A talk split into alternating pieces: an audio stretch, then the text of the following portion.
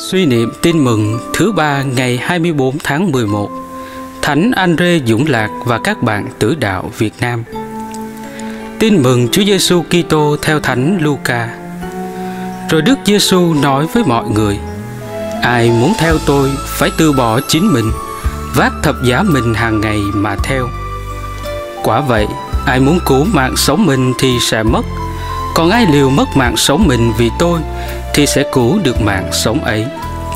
Vì người nào được cả thế giới mà phải đánh mất chính mình hay là thiệt thân, thì nào có lợi gì?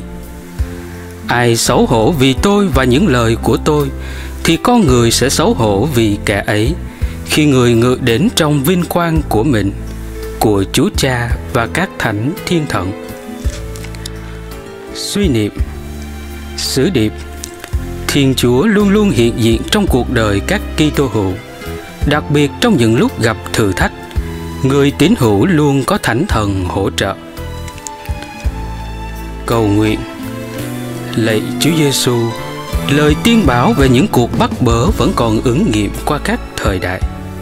Sống ở bất cứ thời đại nào, người tín hữu luôn liên lụy với thập giá của Chúa. Cùng chung số phận với Chúa là đấng treo trên thập giá ngày nay con cũng đang được Chúa mời gọi sống cuộc đời tử đạo.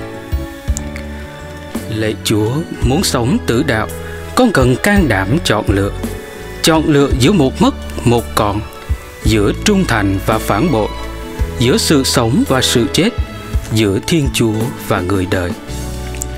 Con cần chọn lựa dứt khoát để làm chứng cho Chúa con cần làm chứng cho niềm tin và lòng mến bằng những sự hy sinh từ bỏ mình, bằng những khổ đau phải chịu, bằng đời sống gian nan vất vả.